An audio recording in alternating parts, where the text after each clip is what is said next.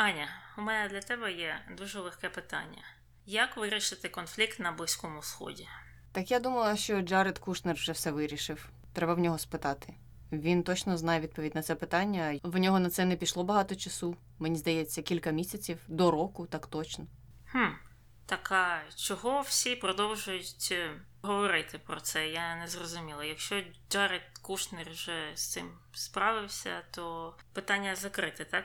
Я не знаю, мабуть, для того, щоб підтримувати мир і вирішення того конфлікту, як він вважав, він його вирішив. Джаред Кушнер має бути постійно десь біля влади, тертися там. А він же ж пішов і все, тепер все розвалилося, що нелогічно. Стовідсотково. Але більше про близький схід і саме Ізраїль в деталях у сьогоднішньому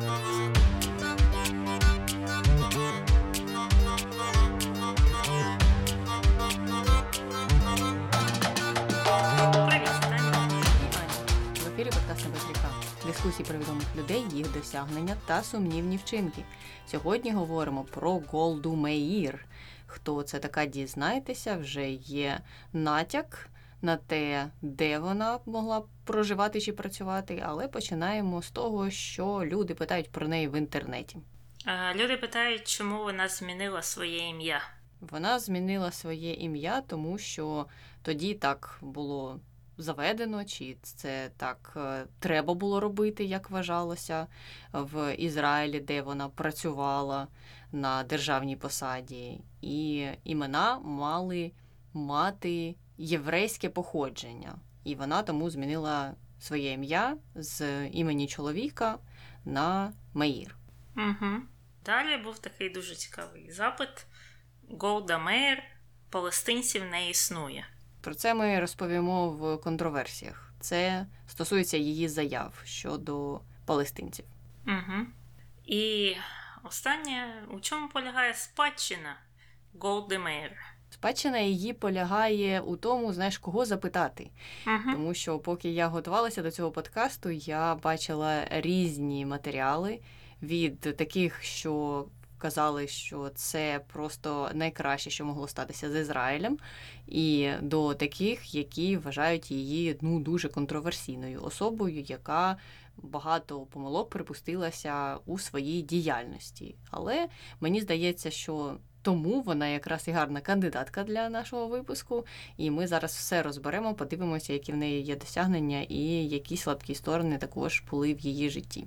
Угу. Е, ну і починаємо. Голда Меєр була четвертою прем'єр-міністркою Ізраїлю та першою жінкою на цій посаді. А народилася вона Голдою Мабович в 1898 році в сім'ї українських євреїв у Києві. А ще, окрім неї, в сім'ї було дві е, дочки і ще п'ятеро інших братів і сестер, які померли ще в дитинстві. І вона, до речі, згадувала в своїх е, якісь чи мемуарах чи в інтерв'ю, що першою згадкою е, з дитинства у неї було те, як її батько закривав двері чи якось там забарикадовувався в їхньому будинку, щоб уберегти себе від е, погромів євреїв. І вона немало в своїх там якихось спогадах, в своїх е, мемуарах е, і в інших якихось працях е, говорила про те, який відбиток це на неї склало, і взагалі історії там від її батьків і прабатьків на її подальшу діяльність. Але коли вона ще була малою, родина її на деякий час переїхала з Києва до Пінська, не Мінська, бо батько її тоді поїхав на заробітки до Сполучених Штатів. А мати, в свою чергу, хотіла бути поближче до своїх е, родичів за його відсутності, тому вони туди переїхали в Білорусь. Але через пару років батько накопичив достатньо грошей, щоб е, перевести родину е, усю до Сполучених Штатів, а саме в місто Мілуокі, що в штаті Вісконсін. І там уже по переїзду вони відкрили свій продуктовий магазин, в якому вони працювали всією родиною, включаючи дітей. І також паралельно з цим Голда пішла до середньої школи, яку потім, до речі, перейменували на її честь. І у школі вже вона з подругою організувала американське товариство молодих сестер, яке збирало кошти для оплати підручників е, для своїх однокласників. І сама вона навчалася там на відмінна і закінчила школу з відзнакою. І також порівнюючи своє життя в Мілокі на середньому заході, в цілому американському, з її там дитинством в Російській імперії, е, ну вона казала, що це не зрівняти. Тобто їхній стан матеріальний, психологічний пуризм просто покращився там мільйон разів е, після того, як вони туди емігрували. Також е, паралельно з навчанням у старшій школі. Голда працювала, хоча її батьки хотіли, щоб вона, в принципі, не так багато часу приділяла освіті, а швидше вийшла заміж і займалася сімейним життям, домогосподарством. Особливо батько на цьому наполягав. У нього були такі ще дуже дуже традиційні, навіть на той час, мабуть, погляди на жінок. Він навіть не хотів, ну, щоб вона закінчувала просто якусь там середню школу. Але, як ми бачимо, Голда навпаки була дуже академічно здібною. І до того ж, вона якраз в той час почала цікавитися соціальними питаннями і брати участь в інтелектуальних вечорах, які проводила її сестра. І там на цих вечорах вони обговорювали питання виборчого права для жінок, профспілки, сіонізм. І пізніше вона писала, що саме ці вечори сформували її світогляд. І в той же час вона почала зустрічатися зі своїм майбутнім чоловіком Морісом Мейерсоном, який був художником, а також підтримував соціалістичні ідеї, як і Голда.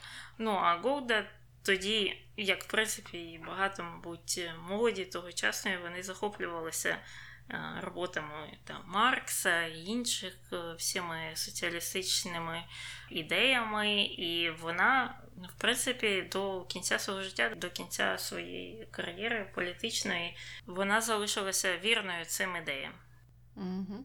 І вона дуже багато працювала в цьому напрямку вона була залучена і до Міністерства праці, і в інфраструктуру розвивали різні соціальні програми вже потім е, в Ізраїлі. Тому е, так, це зрозуміло, що в неї були ці ідеї постійно з нею, але ми про це ще поговоримо.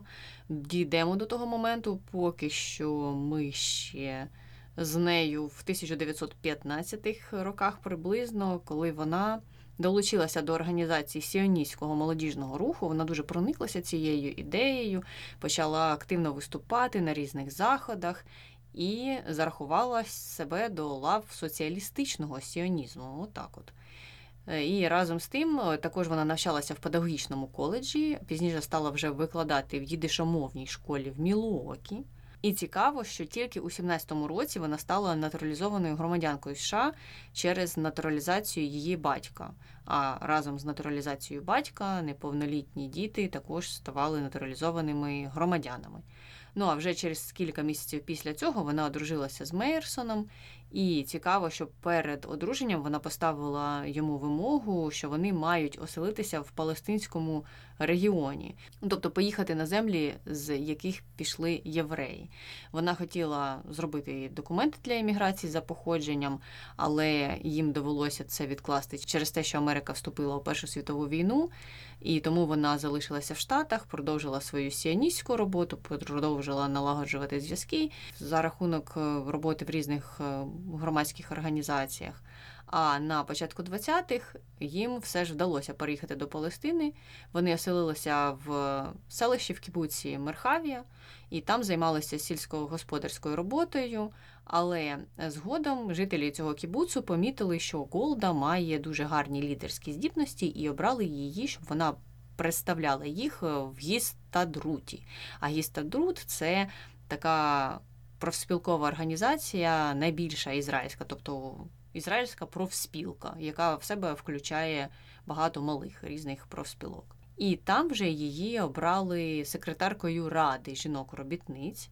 І відправили назад на кілька років е, в США як емісара цієї організації. Ну вона ж сама була із США теж, і в неї були зв'язки, і ну це було логічно, в принципі, що вона поїде назад налагоджувати контакти. А коли вона повернулася зі штатів, то стала вже головою політичного відділу цієї профспілки, і це, в свою чергу, дало поштовх її політичній кар'єрі. Під час Другої світової війни вона вже була такою добре відомою визначною лідеркою сіоністського руху. Вона боролася за дозвіл євреям іммігрувати на їх історичну землю, щоб вони могли уникати переслідувань з боку нацистів. Ну але зрозуміло, що це все тоді було дуже важко. Багато країн на це не йшли. Від багатьох країн, які потім стали країнами-союзниками у війні, взагалі не було ніяких ініціатив щодо того, як захистити єврейське населення від переслідувань з боку нацистів. І ці всі перемовини, ці всі е, виступи, ця активність громадських діячів. Ця робота, звичайно ж, була дуже важкою, але мала на той час мало плодів. І британці, які тоді мали контроль над частиною цих земель, не йшли на співпрацю. Е, вони навіть арештовували багатьох єврейських активістів і іммігрантів за те, що вони нелегально туди в'їжджали. А Голда працювала над тим, щоб цих біженців звільнили, щоб внесли зміни до британської імміграційної політики, і паралельно займалася зборами коштів для створення незалежної ізраїльської держави, і збори її проходили в основному у США знову ж таки, тому що там були налагоджені вже якісь зв'язки. А у 38-му році вона взяла участь в конференції в Евіані. Її скликав Рузвельт. Про Рузвельта в нас є випуск, який недавно вийшов. Можете прослухати, якщо не слухали. І там обговорювали питання про єврейських біженців, в тому числі. І тоді, ну це так, щоб зрозуміти політику, яка тоді існувала в багатьох країнах світу, які вважали себе демократичними і ліберальними, делегати неодноразово висловлювали свій сум через таке тяжке становище євреїв, але в той же час відмовлялися їх прийняти і видавати їм якийсь е, захист у себе вдома в цих країнах. І єдиним винятком стала Домініканська Республіка, яка тоді пообіцяла прийняти 100 тисяч біженців.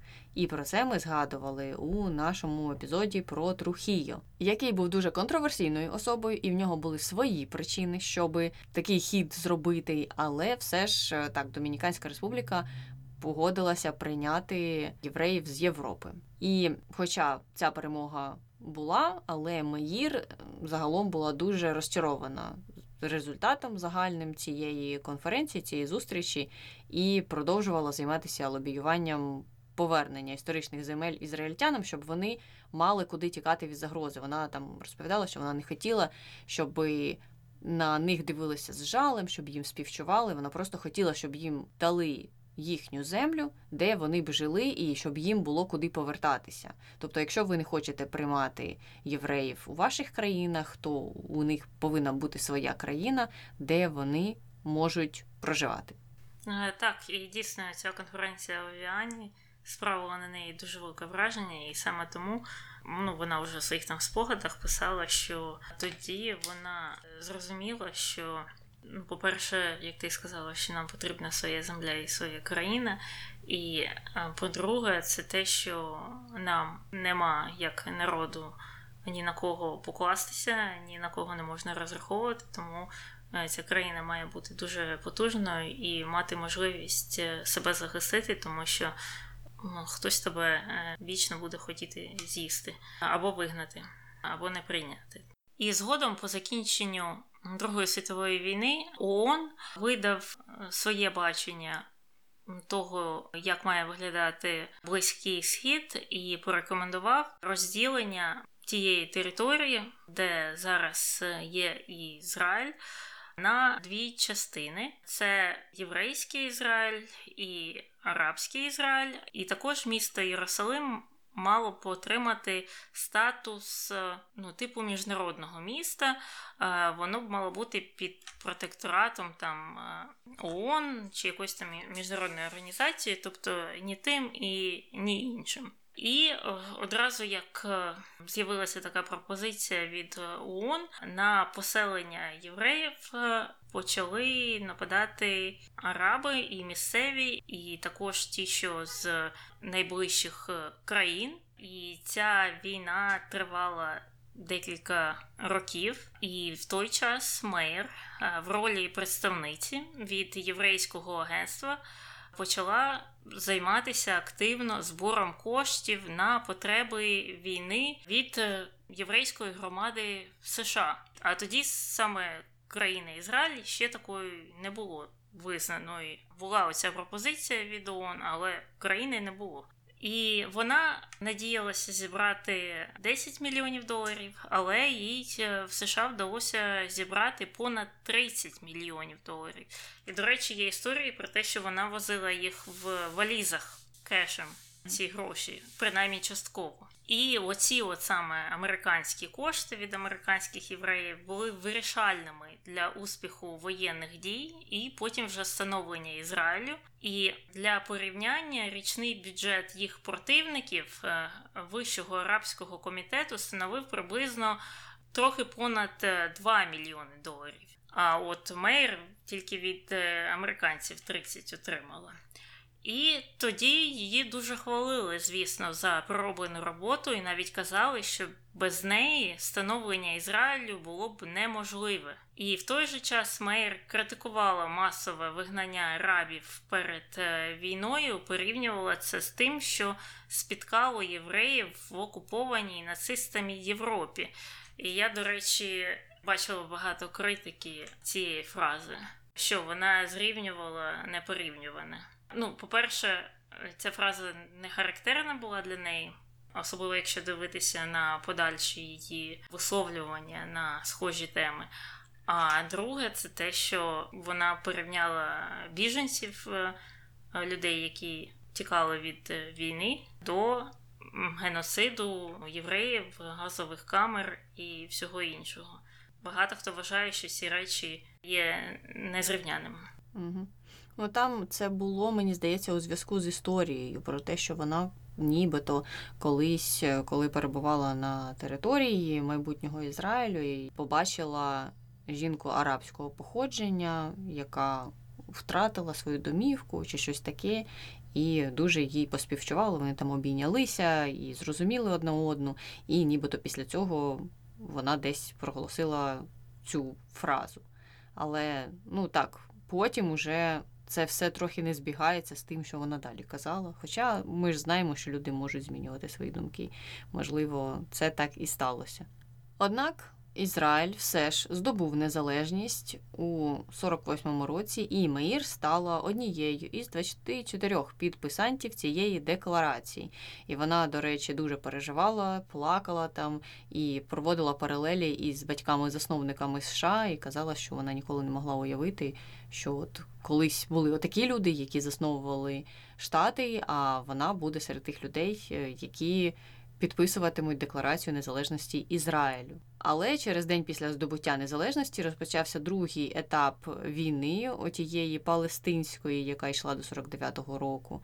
І Маїр знову вирішила в тур по збору коштів, під час якого зібрала вже близько 50 мільйонів доларів. І ці зусилля, звичайно ж, були величезними. Вони забезпечили Ізраїлю приблизно третину суми, яка пішла на фінансування війни.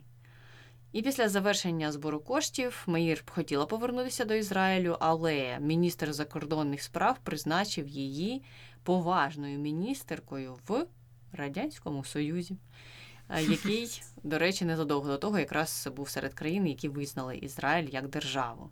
А Маїр ця пропозиція не сподобалася, бо вона російської не знала, вона не хотіла займатися дипломатичною роботою, тому що уявляла це таким нічого не робленням, просто ходити на різні заходи культурні, пліткувати, там якісь кулуарні бесіди вести. А вона хотіла бути в центрі події, вона хотіла бути в себе вдома. Ну тому що якраз стала однією з підписантів конституції і хотіла розвивати свою країну, а її послали в радянський союз. Ну і тим паче тоді радянсько-ізраїльські відносини були досить дивними. З одного боку, радянський союз визнав Ізраїль як країну, а з іншого, всередині союзу була ця політика, яка забороняла релігійні організації, забороняла націоналістичні рухи, і єврейські установи через це страждали. Їх закривали, не дозволяли вивчати єврит.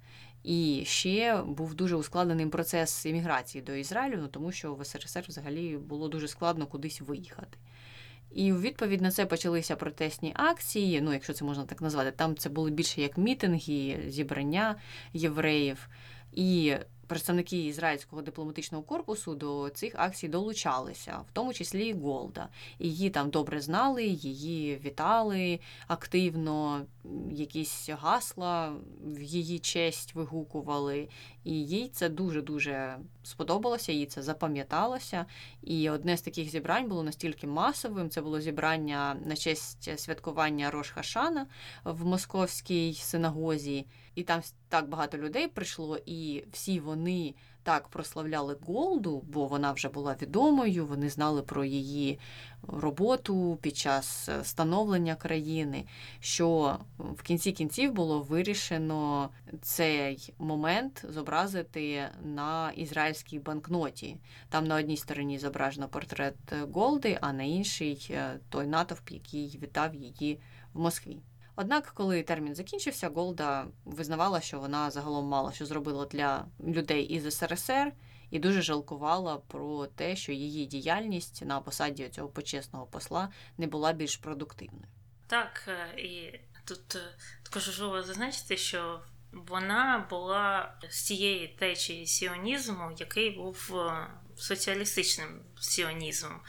В якихось питаннях її ідеологія була дуже схожою до ідеології е, багатьох представників е, Радянського Союзу. Оці от соціалістичні ідеї з нею залишилися е, назавжди. І цікаво те, що вона, незважаючи на ну, свою боротьбу за Ізраїль, за свій народ, не була дуже релігійною людиною. Тобто там ці от є різні течії сіонізму, і вона була от якраз е, з цієї такої більш пролетаріатської соціалістичної, аніж з тією, що релігійний сіонізм. Так що в цьому сенсі цікаво, е, що вона, будучи в Радянському Союзі, відстоювала саме права релігійних євреїв е, і їхні бажання там практикувати свою релігію в країні, де це було заборонено. Але Потім, вже після своєї служби в е, Москві, вона повернулася до Ізраїлю, бо тодішній прем'єр-міністр Ізраїлю Бен Гуріон, який був е, першим прем'єр-міністром Ізраїлю, він їй е, запропонував посаду міністрки праці. Яку вона обіймала з 49 по 56 рік, там вона займалася збором коштів на фінансування програм для роботи з мільйонами іммігрантів, які прибували до нової держави.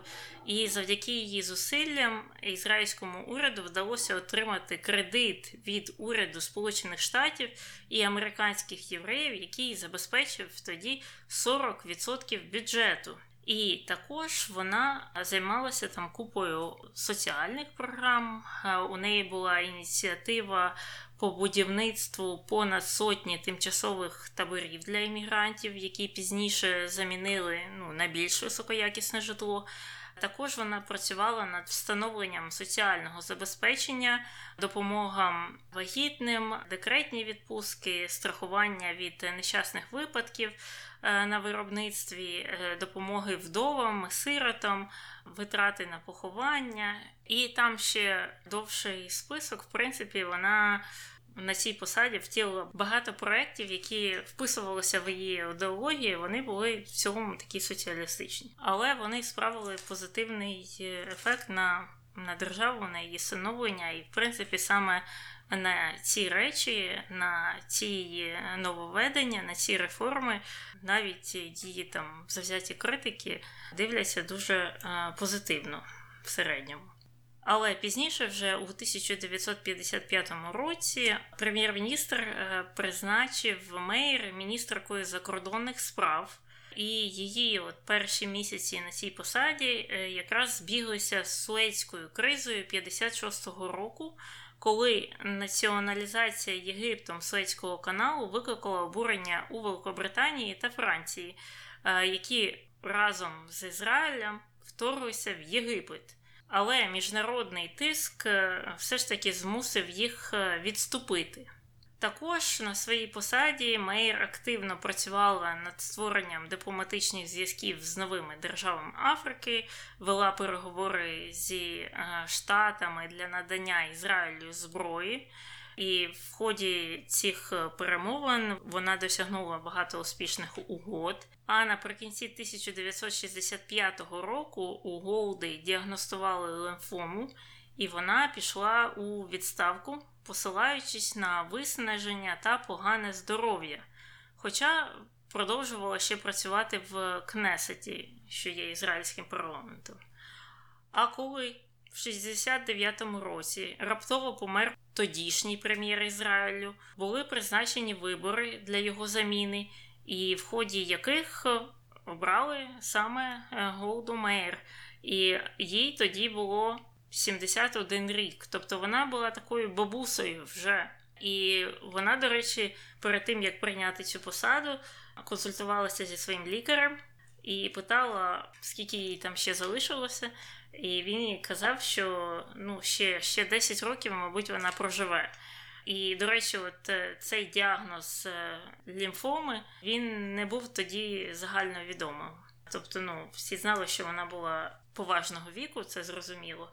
І е, всі знали, що у неї такий не дуже здоровий образ життя. Вона дуже багато палила все життя, і там, мабуть, нема жодної фотографії її без е, цигарки. Тобто вона не була за ЗОЖ в цілому. Але проконсультувавши і зваживши все, вона все ж таки е, вирішила прийняти цю посаду, прийняти цей удар. Там їй вже досить швидко вдалося сформувати коаліцію з кількох партій, яка отримала майже абсолютну більшість на виборах, і таким чином вони зберегли уряд національної єдності, і після цього Мейер почала активно займатися зовнішньою політикою, зокрема працювати з Ніксоном та Кісінджером над е, сприянню мирному врегулюванню конфліктів на Близькому Сході та встановлення безпечних кордонів для Ізраїлю. І Всередині країни Мейер продовжував політику відкритої міграції та соціальних програм. Вона там вела національне медичне страхування та розвивала в цілому всю соціальну структуру Ізраїлю, якою, в принципі, зараз ця країна і також широко відома. Але період її правління, звісно ж, також критикують, і найчастіше це стосується війни судного дня, про яку ми згадаємо трохи пізніше.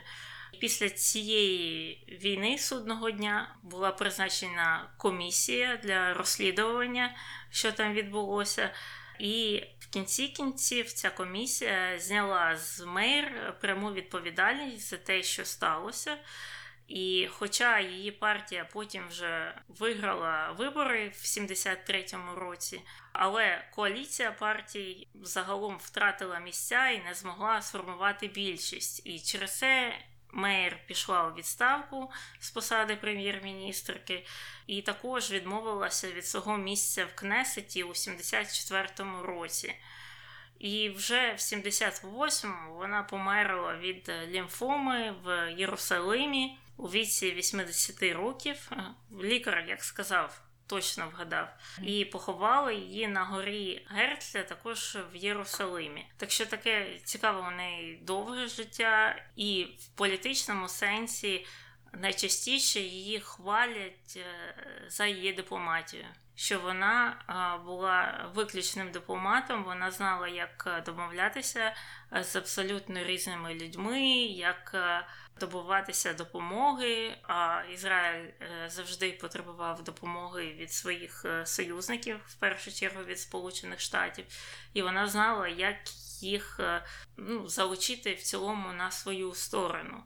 І кажуть, що вона дуже вміло грала в 3D-шахи світової якоїсь геополітики, світової дипломатії. І, звісно, це дало результати.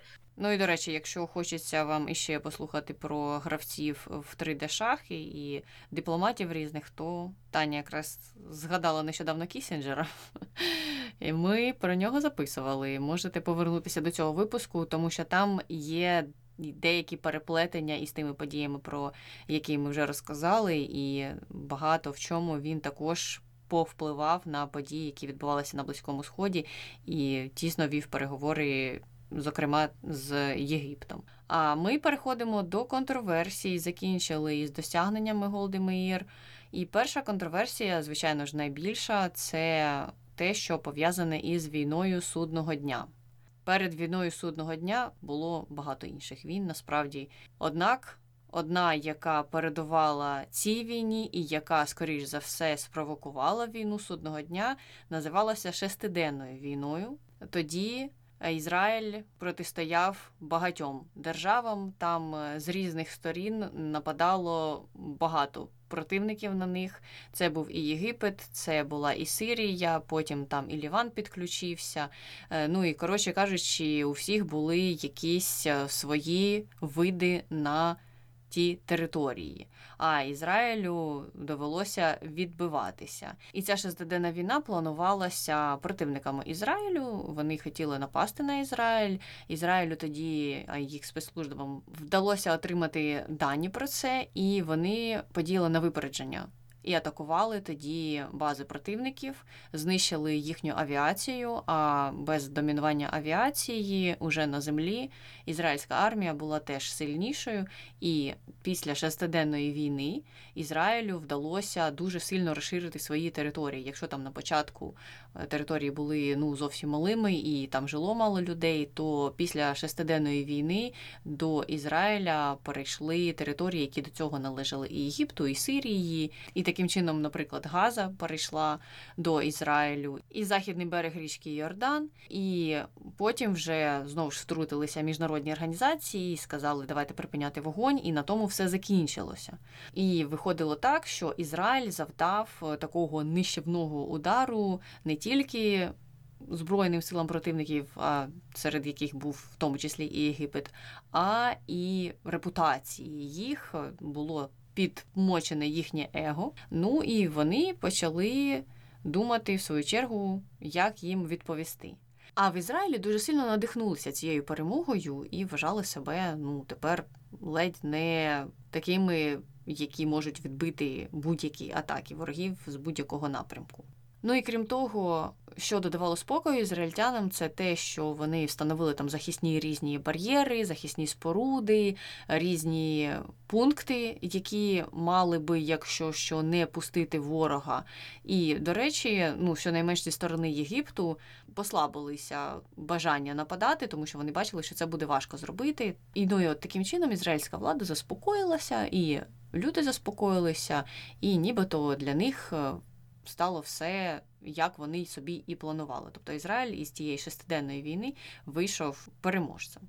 Але коли настала війна судного дня, то це викрило слабкі сторони ізраїльської влади. І найбільшою з них було те, що відбувся повний провал розвідки в тих подіях, які передавали війні, тому що були існували докази про те, що противники, особливо ті, що були з боку Єгипту та Сирії, готували напад.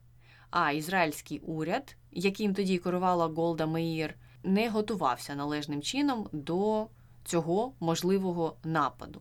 Не готувалися вони тому, що військове керівництво, зокрема, було дуже впевнено в своїй силі. Вони були впевнені в тому, що після їхньої перемоги в шестиденній війні ну противник просто не піде знову на них, тому що вони ж відбили атаки, вони там показали всю свою міцність і всі свої можливості, то чого вони будуть знову на них нападати.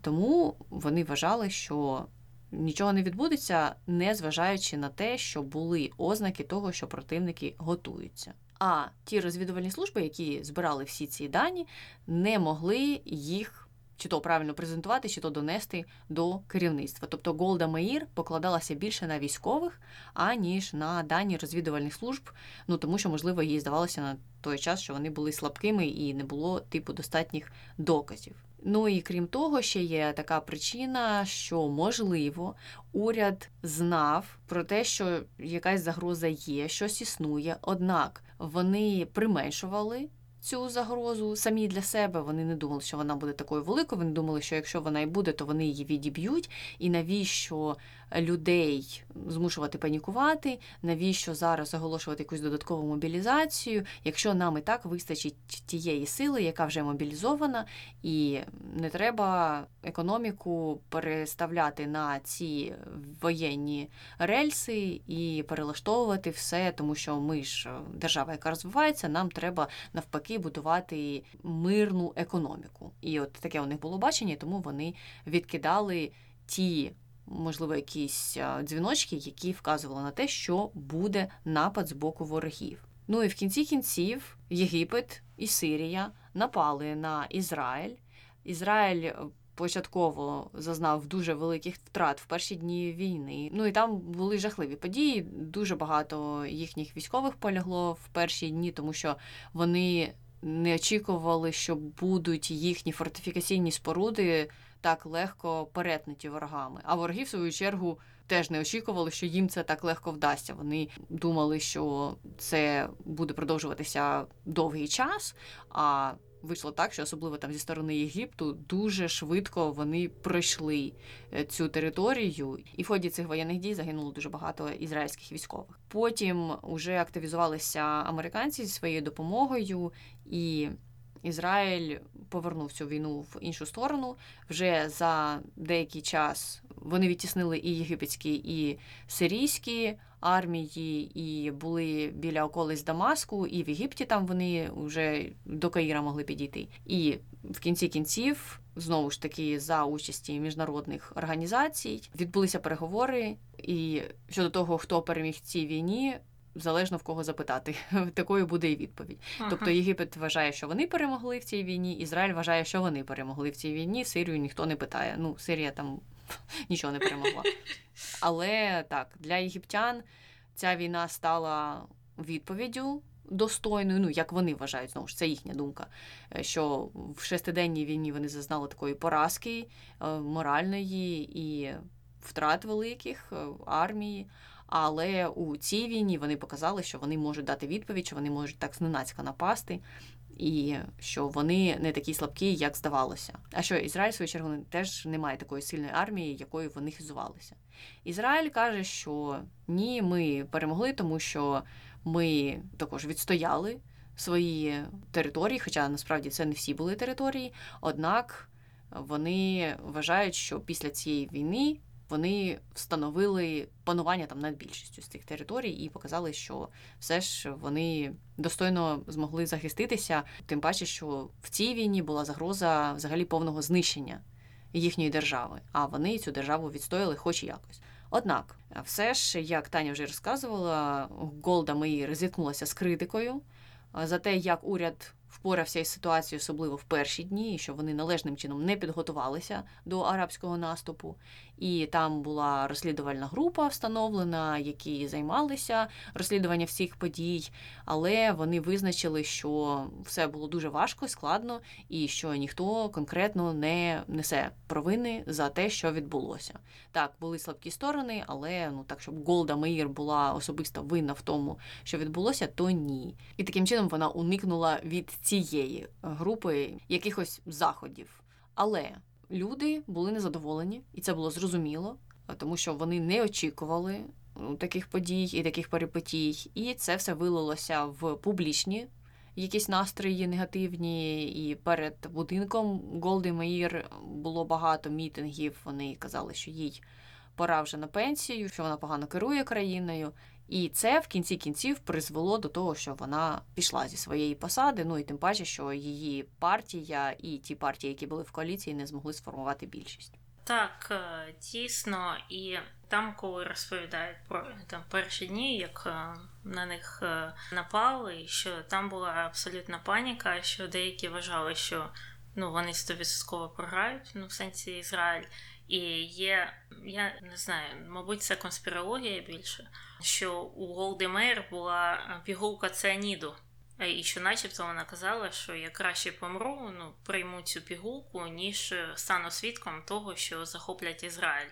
Що настільки були негативні настрої в перші дні.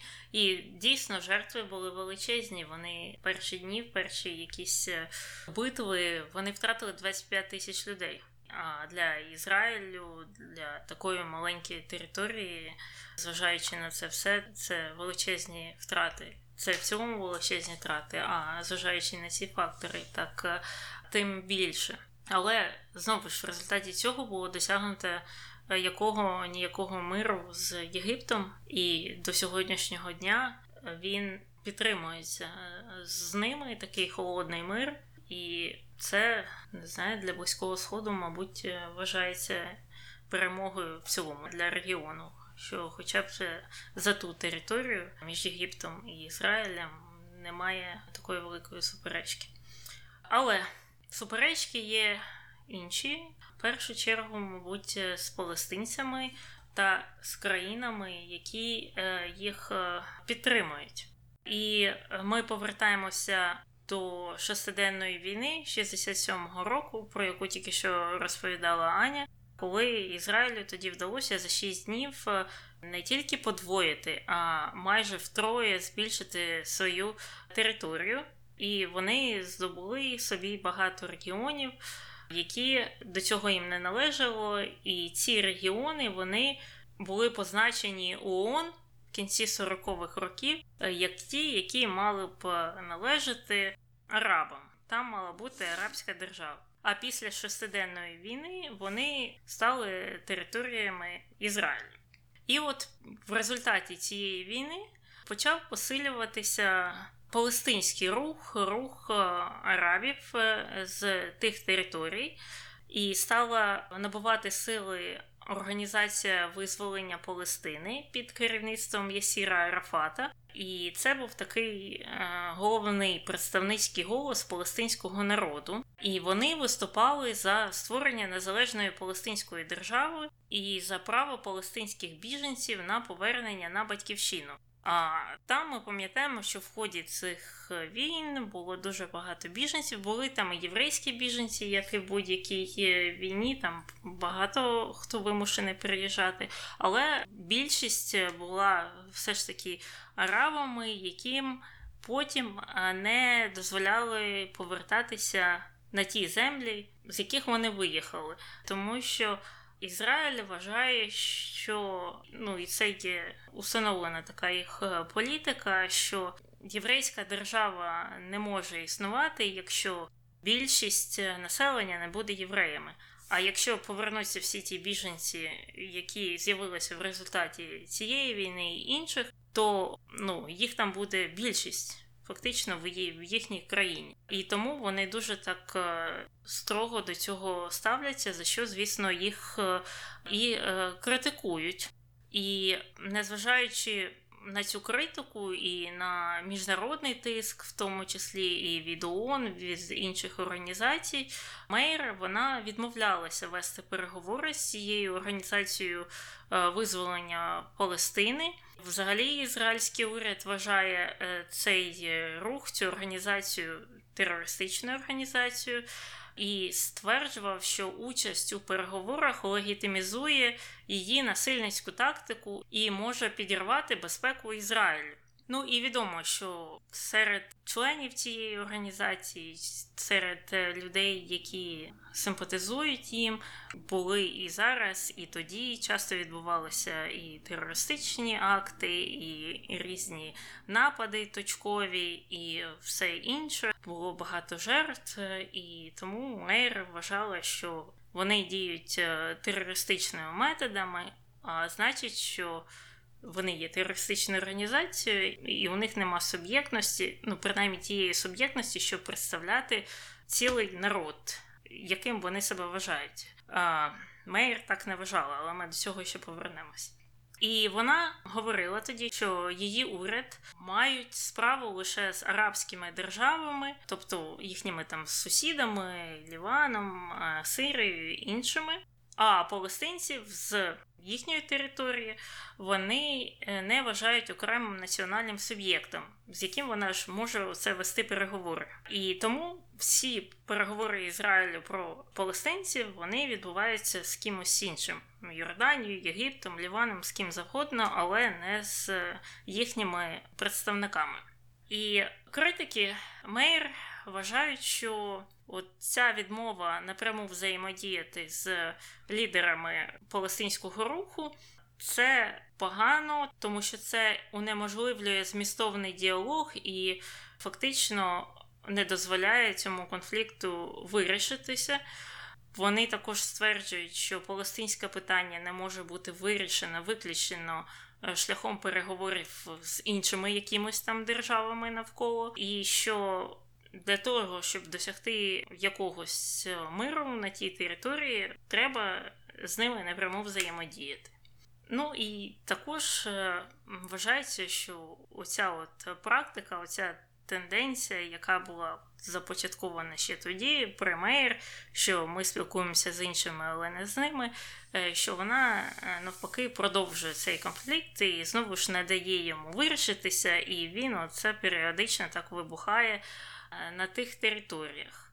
Ну і також щодо біженців, її ж дуже сильно за них ще критикували звинувачували в тому, що вони все ж їх туди не пускають, що вони їм е, не допомагають.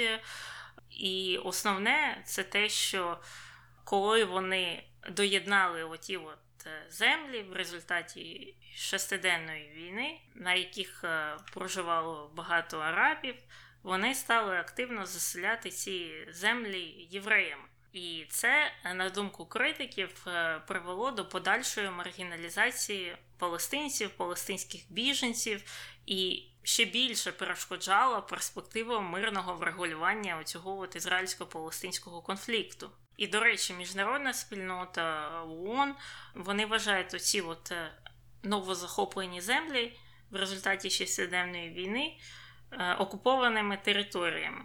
Це і Газа, і Західний берег, і деякі інші території вони вважають їх окупованими. І також відповідно до Женевської конвенції. Держава-окупант не має права переміщувати своє цивільне населення на окуповані неї території. А це саме те, чим займався Ізраїль то вони активно дійсно переселяли ізраїльтян, е, євреїв на ті от території і таким чином ще більше витісняли палестинців. І на даний момент, е, якщо почитати новини, почитати сторону Палестини, є основною або однією з основних претензій е, до Ізраїлю. Але є інша сторона. Сторона євреїв, сторона Ізраїля, вони стверджують, що історія складніша з біженцями і що не треба все вішати тільки на Ізраїль. Вони е, взагалі вказують на ширший контекст е, цього арабо-ізраїльського конфлікту. І також підкреслюють, що і палестинські лідери, і сусідні арабські держави також несуть відповідальність за долю палестинських біженців. І багато хто вказує, також це можна почитати там в новинах, що багато з цих сусідів арабських країн вони ж відмовилися приймати цих біженців арабських з Палестини. І тобто виходить, що якось несправедливо, що ви критикуєте Ізраїль за те, що він не хоче їх там приймати, і самі також їх не приймаєте. Так що це дуже складна справа, що мені здається, і так очевидно. Але сама історія з палестинцями цікава тим, що Голда Мейер вважала себе палестинкою. Коли її питали про палестинців, у неї було дуже цікаве бачення. Вона казала, що у мене був або на той момент, коли її питали, паспорт Палестини, бо вона дійсно там вже жила, коли це було ще під е, британським керівництвом та територією.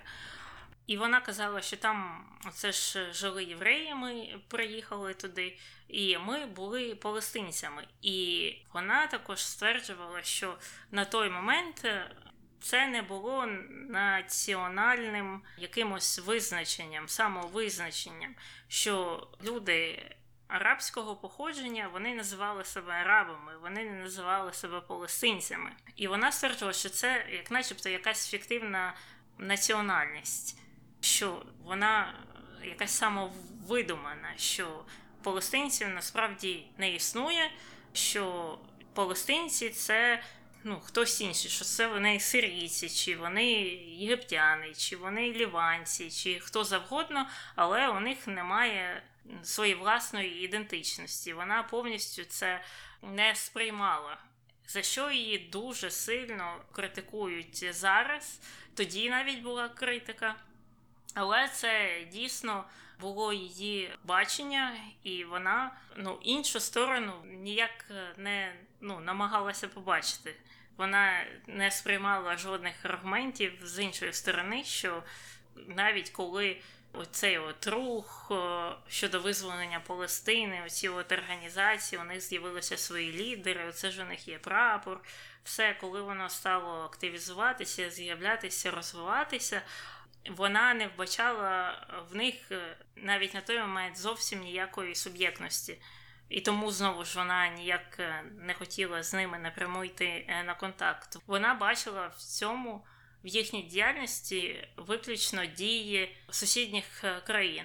Ну, умовно кажучи, вона бачила палестинців як ДНР чи ЛНР, що це якась видумана республіка, якої насправді не існує і яку створили зовні вороги. І тому який сенс говорити з якимось е, Пушиліним умовним, якщо треба говорити з Путіним.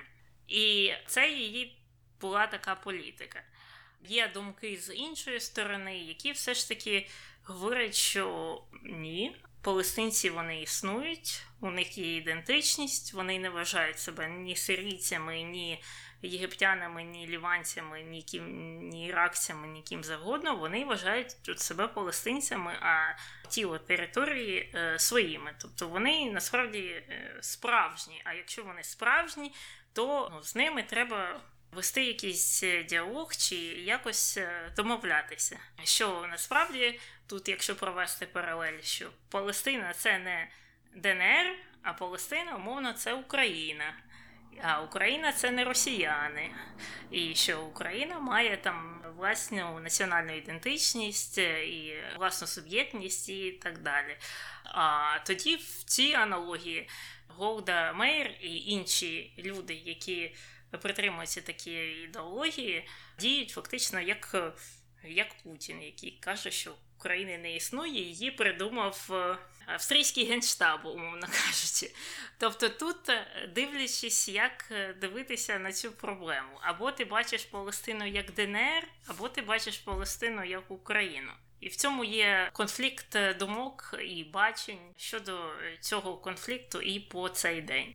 Угу. Але якщо повертатися до аналогії з ЛНР і ДНР, то Пушиліну Нобелівську премію миру не видавали, а Ясіру Арафату разом mm-hmm. з Шіменом Пересом і разом з Іцхаком Рабіном видавали саме за те, що вони вели переговори по створенню миру на середньому сході.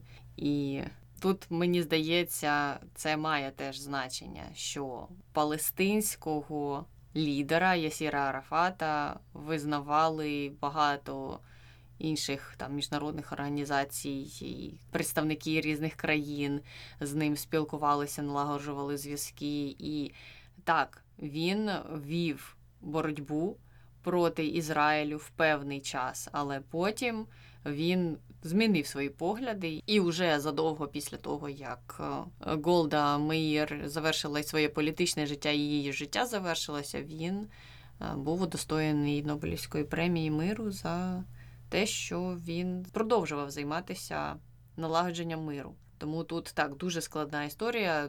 Ти знаєш, я розумію з одного боку, що коли проводиш паралелі, то багатьом це не подобається. З іншого боку, те, як ти провела паралелі, може полегшити розуміння, можливо, ситуації. Угу. Але в той же час я би очікувала критику від однієї від іншої сторони, якби вони почули ці паралелі. Вони би казали, ні, не можна проводити паралелі, це зовсім інша історія. І ну, в принципі, це можна і почути від українців, коли проводяться такі ж паралелі для людей Угу. з інших країн.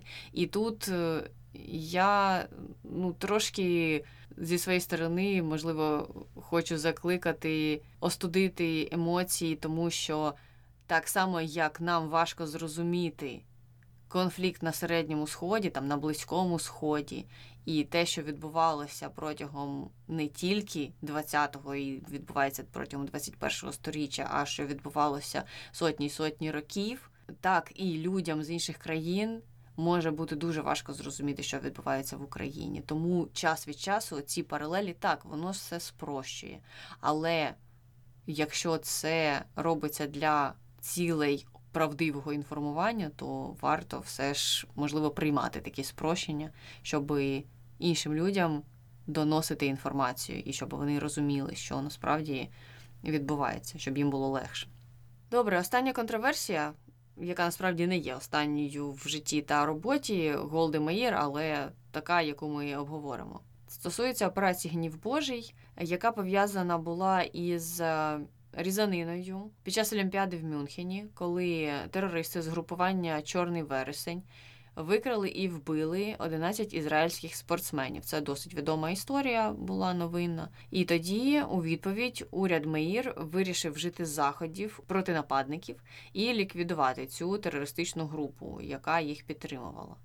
Вони розробили операцію Гнів Божий, яка проводилася ізраїльською секретною службою Мосад, і вони в ході цієї операції відстежували і винищували тих осіб, яких вони підозрювали у причетності до Мюнхенської різанини, а також до інших терористичних актів проти ізраїльських об'єктів. Операція була довготривалою кілька років, і в кінці кінців вони досягли деяких цілей. Вони ліквідували кількох осіб, які були пов'язані з різаниною. Але у відповідь на це виникло багато критики, тому що це не законний процес так робити, і що це все обходить міжнародне право, порушує міжнародне право. Ну і виходить так, що це просто якийсь самосуд вчиняється. Це знову ж таки за думкою різних міжнародних організацій, які підтримують виконання міжнародного права. Вони це все дуже сильно засуджували. Ну і також були звинувачення в тому, що ті люди, які були вбиті, нібито через те, що вони були пов'язані із цими терористичними угрупованнями, насправді не були з ними пов'язані, а Мосад вважав, що були, і тут невідомо, чи які були у Мосада докази, чи можливо вони не провели гарну роботу з визначення цих осіб, і тому через це могли постраждати невинуваті ні в чому люди. Тобто є і такі історії. Ну і тут також можна ж проводити паралелі з тим, що, наприклад, робить ГУР. Е, ГУР вже давно оголосив, що ті люди, які вчинили акти насильницькі на території України, будуть знайдені і покарані. І вже ми бачимо не раз новини про те, що дійсно таких людей знаходили і карали, обходячи знову ж таки міжнародне право. І тому мені здається, що так само, якщо ти десь чуєш про такі новини в інших країнах, ти можеш по-різному ставитися до цього. Якщо це відбувається в твоїй країні, то в тебе, скоріше за все, однозначне ставлення до таких подій. І ти виправдовуєш це все, і ті речі, ті докази, які надає в нашому випадку ГУР, а у випадку Ізраїлю Мосад, тебе влаштовують, що так, тобі кажуть, це була оця погана людина, вона зробила оце, оце, оце. Дивіться, ось у нас є докази, ми її винищили. Ну і все добре. Зрозуміло, що якщо ми візьмемо якісь абсолютні величини і всі почнуть вирішувати всі справи самосудом, то це створить дуже великі проблеми для глобального населення. Але так, є певні упередження відповідно до тих ситуацій, які складаються в тій чи іншій країні. Це зрозуміло. І тому ця історія також контроверсійна. Угу. Ну і ми згадували про цю Олімпіаду в Мюнхені і історію з викраденими ізраїльськими спортсменами у випуску про е, Батура, це очільника міжнародної організації Олімпійської, і там про його наступника, і там багато антисемітизму було саме всередині цього міжнародного олімпійського руху, і як це також можливо повпливало на ці події. Так що, якщо є бажання, можете послухати. А ми переходимо до конспірології. І є одна конспірологія також про іншу достатньо відому подію. Це е, справа Левона, яка також відома як Есек Біш або Тіньова справа. І це інцидент, який стався на початку 50-х років, коли ізраїльські таємні агенти здійснили серію вибухів, спрямованих на цивільні та дипломатичні об'єкти в Єгипті, які належали Великій Британії. І ця операція мала на меті зіпсувати відносини між Єгиптом і Заходом. І ця операція була схвалена ізраїльською військовою розвідкою, але трималася в таємниці від політичного керівництва, включаючи прем'єр-міністра Шарета і міністра оборони Левона. І деякі конспірологи кажуть або припускають, що мер, яка на той час обіймала посаду міністра закордонних справ, могла знати про оцю от е, тіньову справу або навіть бути причетною до неї. Однак доказів на підтримку цих тверджень немає, і сама мер заперечувала будь-яку причетність. Ну тут також важко щось сказати. Якщо вона заперечувала, то у нас є два шляхи або вірити, або не вірити їй. Але мені здається, що, будучи міністеркою закордонних справ, не обов'язково вона могла і знати про це. Ну, більше зрозуміло, чому прем'єр би міг про це знати. Але так, це все спекуляції, і ми точно зараз не можемо сказати, що насправді тоді відбувалося. Ну і до речі, щодо спекуляцій, конспірології, є ще ж декілька про цю підготовку, не підготовку до війни судного дня. І загальний меседж це те, що розвідка не допрацювала, і через це вони так програвали на початку.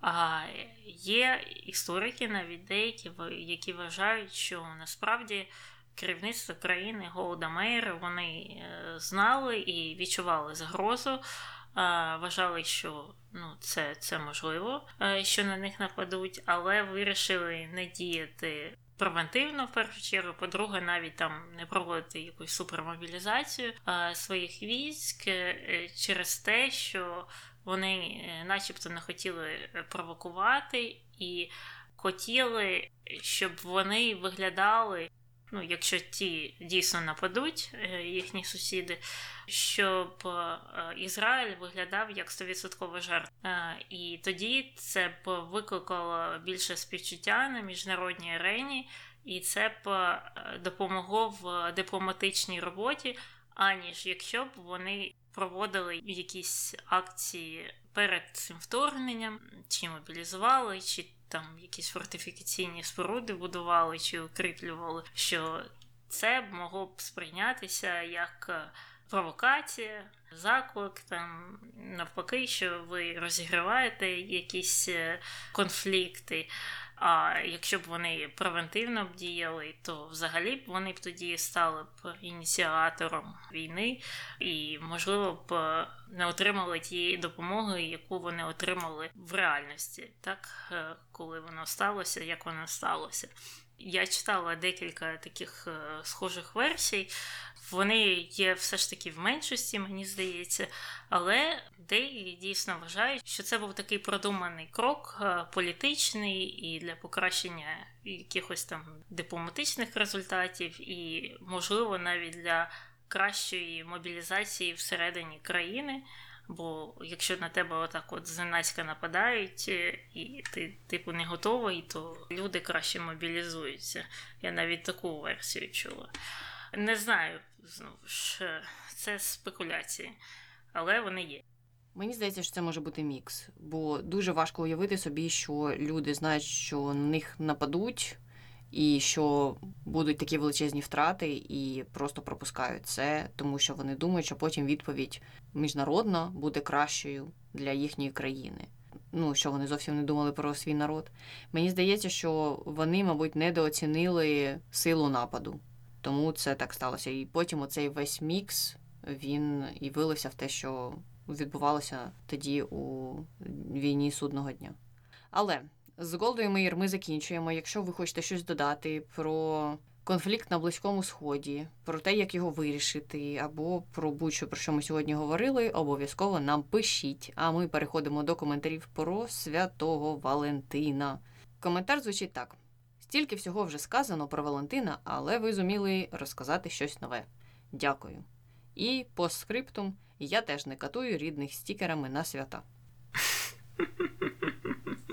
Це добре.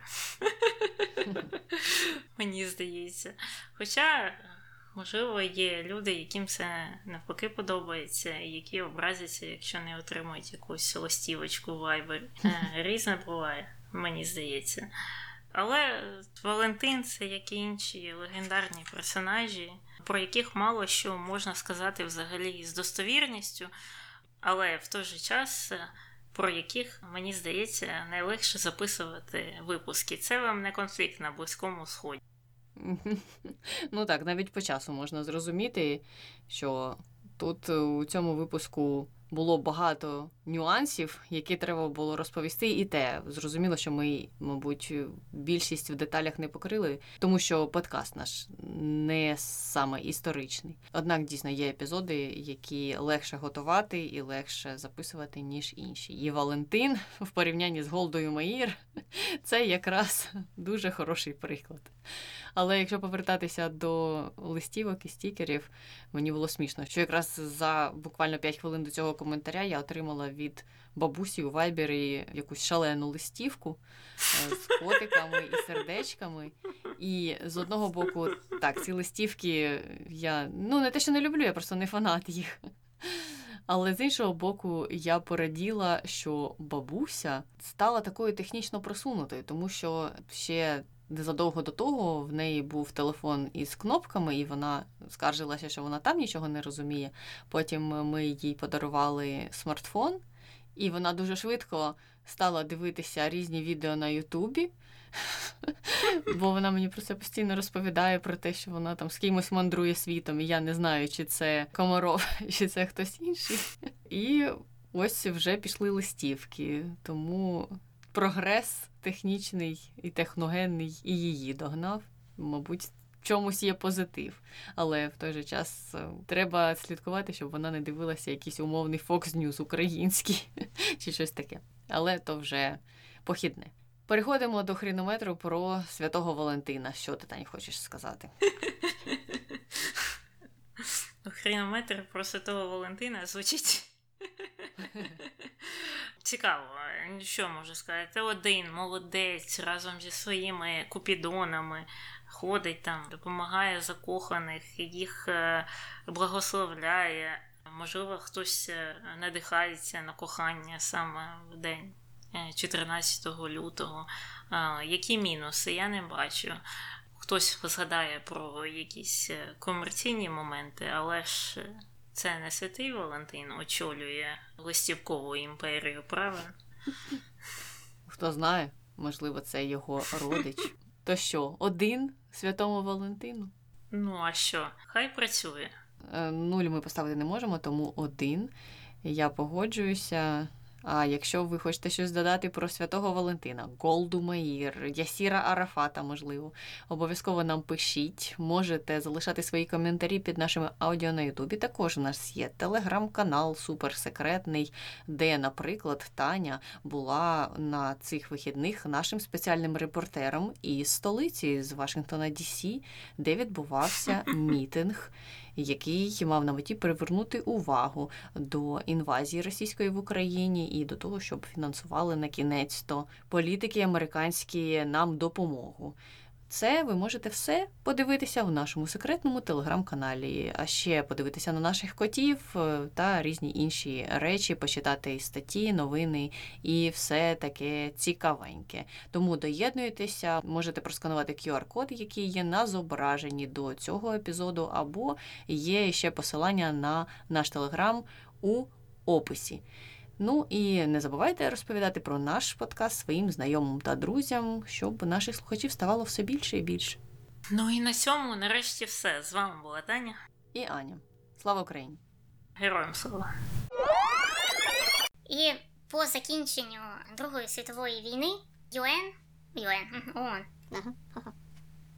Газа перейшла до Ізраїлю і Вестбейнк. Вестбейнк це західний берег. Як це називається? Вестбейнк. Mm-hmm, mm-hmm, mm-hmm, mm-hmm, mm-hmm.